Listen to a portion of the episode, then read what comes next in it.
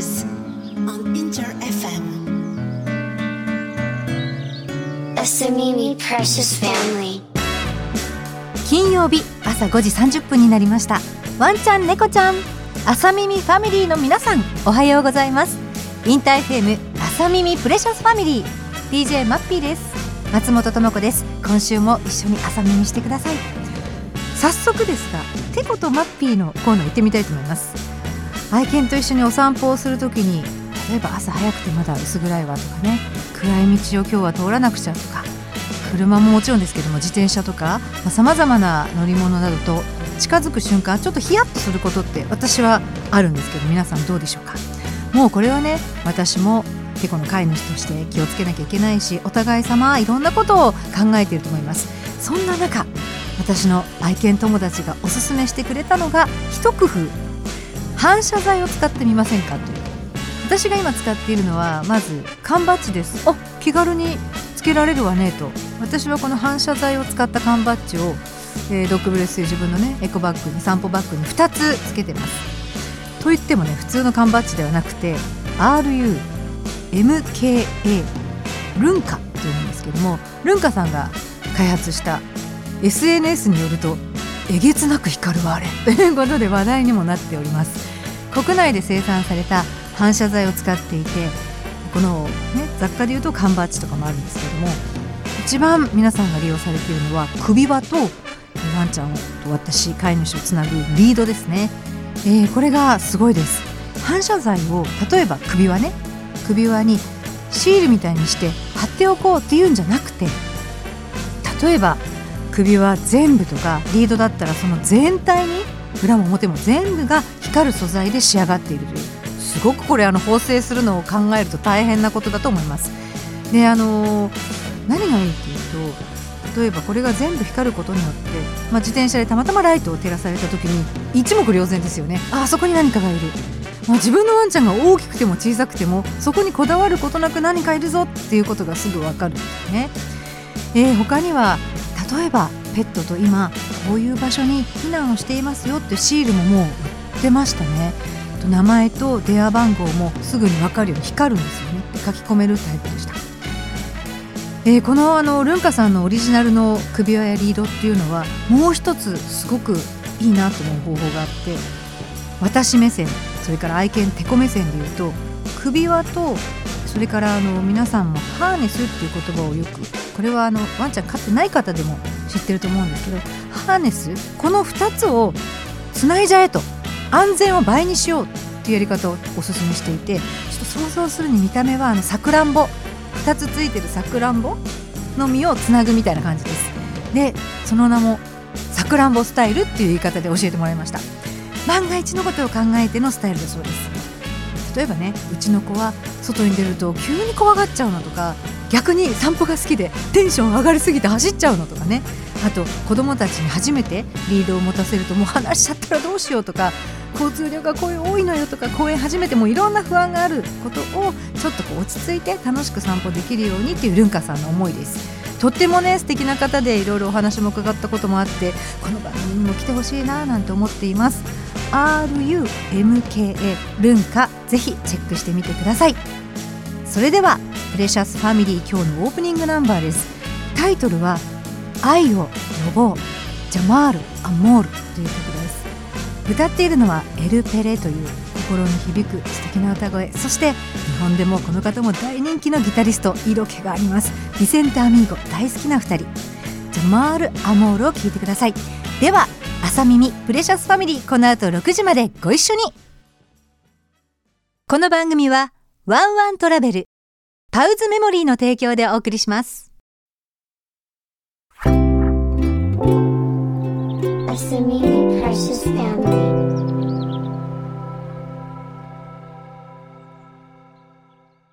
朝耳プレシャスファミリーマッピーがお送りしています。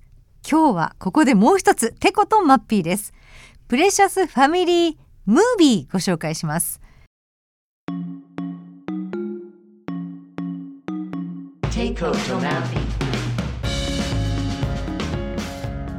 1974年に誕生した名作冒険ファンタジーベンジーです映画があってテレビドラマもあって70年代から80年代に大人気ベンジーです今日ピックアップしたいのは2018年ネットフリックスのオリジナル作品として話題にもなりました。まあ、資料なんかによると低予算でって書いてありますが見てみてびっくり。全くそんな感じはしない。映画「ベンジ」実はオリジナルの作品ジョー・キャンプ監督の息子であるブライドン・キャンプが監督をした。ということでもう2世代にわたってるんですよね。このブライドン監督が大体も私マッピーと同じ世代で時代が変わっても一つになるっていうこう家族のメッセージとかあと愛犬家ならではのワンちゃん目線。ここがねなんか監督と私のポイントが似ててハラハラドキドキするし夢もあるし繰り返し見たい大好きな作品です。まあオリジナルとともにねチャンスがあった両方見てほしいなと思います。初めての方に簡単にストーリーをご紹介するとこのベンジーは、まあ、名前もついていないストレイドッグですね。街の中をねいつも歩いていてつまりは飼い主さん決まっていないし住むところも特に決まっていないそんなワンちゃんです、えー、その犬がねある時優しい、まあ、幼いんですがお兄ちゃんとしっかり者の妹ちゃんに出会ってこの2人のピンチをよし僕が救うよということで走って走って頑張るそういう姿です。そしてその中には親たちが出てきてまあ、親ならではの心配事があったりとどうしてワンちゃんを飼っちゃいけないの？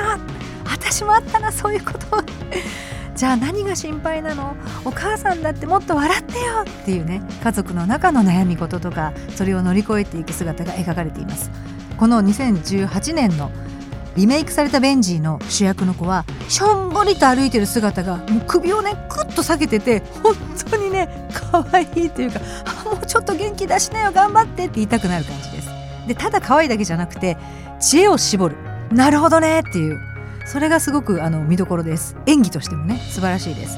このベンジーという有名な名前子供たち2人がなんでこんな名前を付けたのか、えー、アメリカの建国の父ベンジャミン・フランクリン。この本を2人が読んでるんですよね。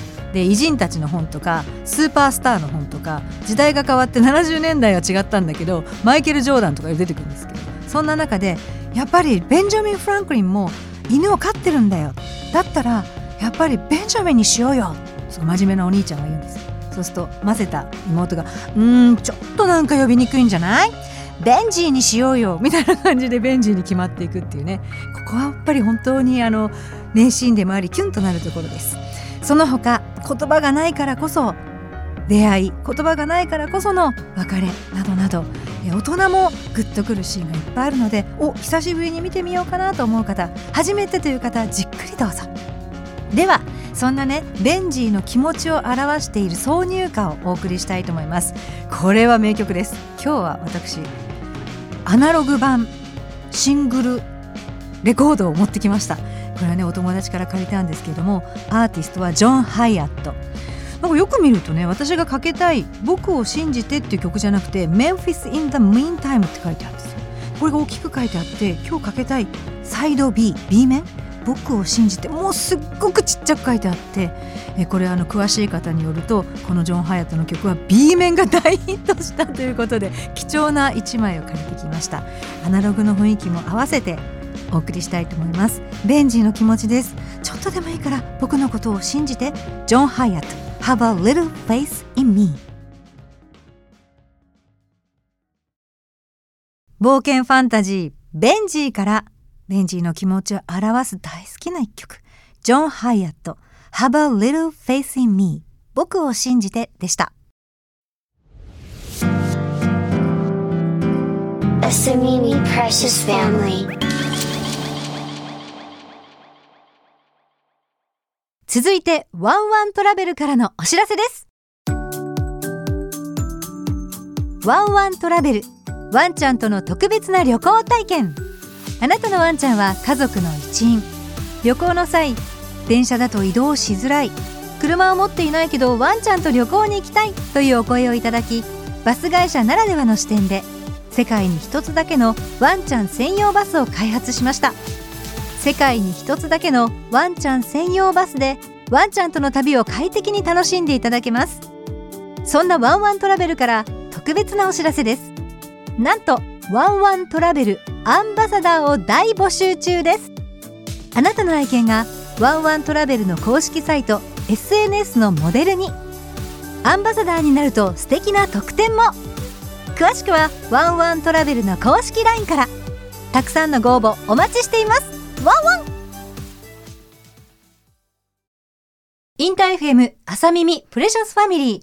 マッピーがお送りしています。ワンちゃん猫ちゃんをこよなく愛するゲストとお送りするコーナーです。今日はザ・ドッグカンパニーの鈴見社長と朝耳トーク。おはようございます。ございます。ザ・ドッグカンパニーについてお話を伺いたいと思います、朝耳プレシャスファミリーが始まってからいろんな角度から皆さんにお伝えしているので、はいあそうなんだ知ってるよっていう方も増えていると思いますはい、ありがとうございます。2024年のザ・ドッグオールスターのカレンダー大盤をプレゼントはしていただいてすごい反響で、よかったです。嬉しいです。もうあの X 上でも盛り上がって「あうち猫ですうちワンちゃんです」あとはまだ飼ってないんだけど可愛いから欲しいですといろんな方のコメントも入ってちょうどね、タイミングが良かったですね。はいそれ喜んでもらって嬉しいです。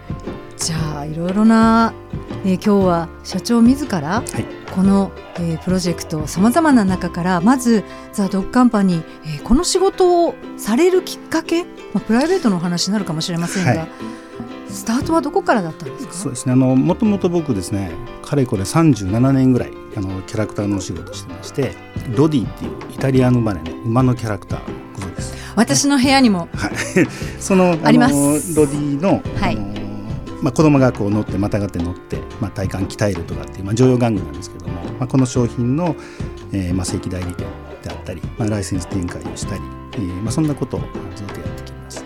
3年半ぐらいですかね前に、あのまあ、共通の友人を通して、まあ、この「ザ・ドッグっていうコンテンツを引き継いでくれないかと、うん。まあ、そんなお話をいただきまして。改めてどのようなことをしている会社なんでしょうか？そうですね。たくさんの方が一度は見たことあるというふうに言ってもらうと思うんですけどもあの、まあ、魚眼レンズで撮ったワンちゃん猫ちゃんのカレンダーであるとかはい。アパレルであるとか、まあ、そういったものを作ったりあとはそのサービスとすれば今ペットサロンであるとかペットの葬儀であるとか、まあ、こんなサービスのお仕事をしてます。え鈴木さん自身のワンちゃんとのこう関係といいますかねそれも深まってきてこのプロジェクトがあるっていう感じですか、うんまあもともと僕はあの子供の頃からずっとの犬子がそばに、えーいたんですね。一番多い時でワンちゃん5匹猫8匹。いやー賑やかすぎる。まあそんな時期があって、うんでただやっぱりそのその頃っていうのはやっぱりあのワンちゃんも部屋の中で飼うっていうことじゃなかったんですね、うん。外犬だったんですけども、うん。今あのうちは13歳のトイプードルが、はい、もう可愛くて可愛くてしかない。んですベック。13歳になりましたか、はい、13歳ですよ。もう耳がねちょっと聞こえなくなっていて、うんうんうん、ベック？ベック？みたいな感じですか？あーでももうこう10歳超えたくらいからまた愛おしいんですよねどう動きも何もかも。うね本当に毎日のように長生きしろよって言ってうん長生きしろよ、はい。気がついたらそう言っちゃってます。言ってます？そうか。じゃあずっとそばには、えー犬、まあ、もしくは猫ちゃんもですけどそうですね。いたんですね、はえー今これやりながらん。例えば私たちの番組でもご紹介した、はいそうですね。ちょっとこのトリミングっていうキーワードで、すはい。ザ・ドッグのビジネス始めた時にやっぱりペットサロンっていうのはこうやってみたいなと思ったんですね。あそうなんですね。そうなんですよ。でただ何かこう違うことできないかなと思った時に、はい。まあ、移動型のトリミングカーっていう存在を知ってたんで、まあこれをやってみたいというふうに思ったんですね。はい。まあ、自分なりにあのトリマーさんのお話を聞いたり、えートリミング学校の先生にお話聞きに行ったり、えーしたところ、はい。なかなかその自分たちが思ってる以上にやっぱトリマーさんのお仕事って大変なんですね。それはね重実務的そうですよ。大変って聞きます。はい、その割にこのあの報酬が見合ってないみたいな。あの人気の職種であり私の周りでもトリマーさんを目指している人っていうのは、こう年齢問わずあってあるんですよね。そうそのはい後、そう。そうそう。店舗を持つのが大変ですよだから学校ね専門学校に行って勉強して、やっとその職に就いて3年5年とね修行を積んでさあ開業しようと思ってもなかなかやっぱりそう簡単じゃないっていう、そこでこう夢諦めて、えー OL になってっていう方もやっぱりたくさんおられるんですよね。うんそうなんだ実際に、はい。だからそこをこう一押ししてあげたいということもあって。でまあ実際その開業する時時っていうのは路面店で開業しようと思うともうもちろん保証金とか内装とかものすごいお金かかるし、はい。やっとオープンしたとしてもじゃあ集客どうするんだっていうと、うん。なかなかやっぱりビジネスにつなげていくって難しい。そこを我々そのザ・ドッグっていうこの知名度で、まあ、本部がどこまで支援できるかっていうのが非常に大事だと思うんですけど、はい。えーまあ、集客であったり。うん。じゃあ本部なんですね。そうですね。だからその、まあ、車でやるっていうことにで便利だということもありますけどやっぱ開業資金を抑えれるみたいな。うん。ここがすごくあの、えーハードルが下がって開業する人の支援になるんじゃないかなっていうふうに思ってます。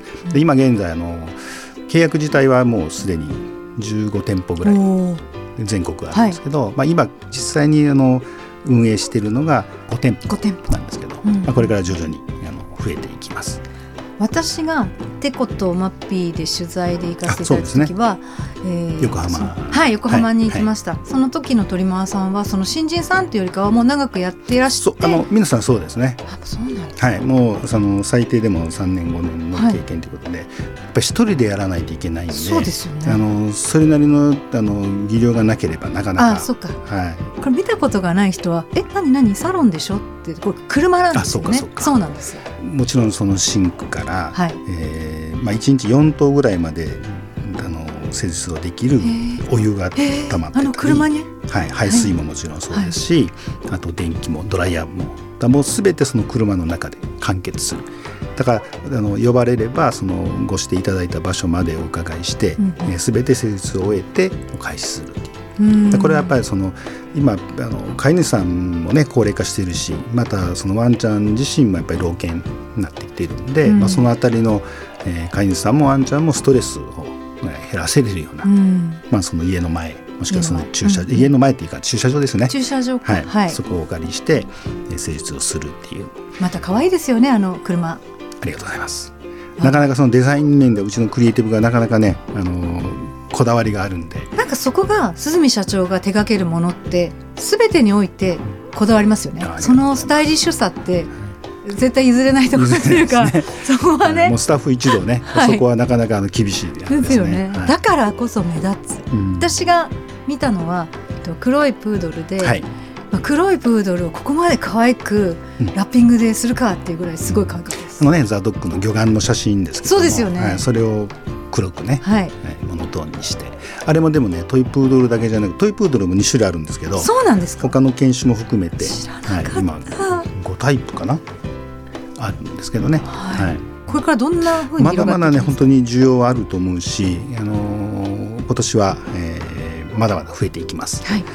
えー埼玉に3店舗おあと軽井沢あと愛知県にもまた増えて、えー大阪の展開もあるっていう。まあ、どんどん、あのー地域を広げていけるかなっていうふうに今思ってます。3年で100台っていうのをえー。一つの目標に今置いてやってます。この間お会いしたトリマーさんはあの空間で1対1になれるのですごい集中してワンちゃんも私をそうですよね。じっとしてるでしょ。すごくいい関係だとおっしゃってました。うなんで飼い主さんが家族が外からちょっと見てるっていうこの安心感がたまらないっていうはい。見えるんですよね。見てる方もたまんないですね。たまらないですよね。あうちの子があおおかぶってるみたいな。なかなかいいコミュニケーションだし、うん。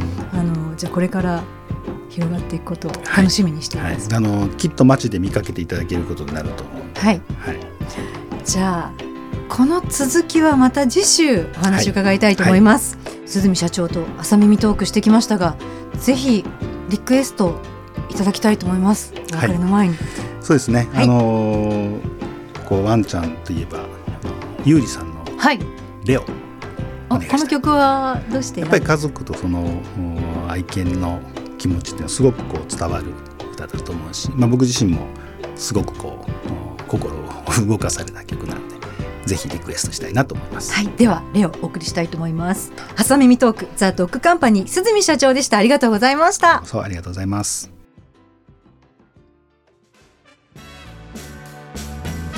インター FM 朝耳プレシャスファミリー。番組ではメッセージをお待ちしています。あなたのうちのワンちゃん猫ちゃんのエピソードそれからワンニャン相談室も開設しております。お悩みとかね何かあったら気軽に送ってほしいと思いますインター FM のホームページ内にこの番組朝耳プレシャスファミリーのページがあります。そちらからどうぞ。メールもお待ちしています。アドレスは朝耳アットマークインター FM.jp 朝耳アットマークインター FM.jp です。来週もザ・ドッグカンパニーの鈴見社長と朝耳トークします。とても大切なこと。ワンちゃん猫ちゃんとのお別れのセレモニー。パウズメモリーについても伺います。ではお別れの時間です。インター FM この後6時からはあの愛犬家卓球さんも聞いているザ・ガイペリマンミックスでお楽しみください。ではワンちゃん猫ちゃんと一緒に素敵な心優しい金曜日を。心は近くにお相手はマッピーでした。この番組はワンワントラベルパウズメモリーの提供でお送りしました。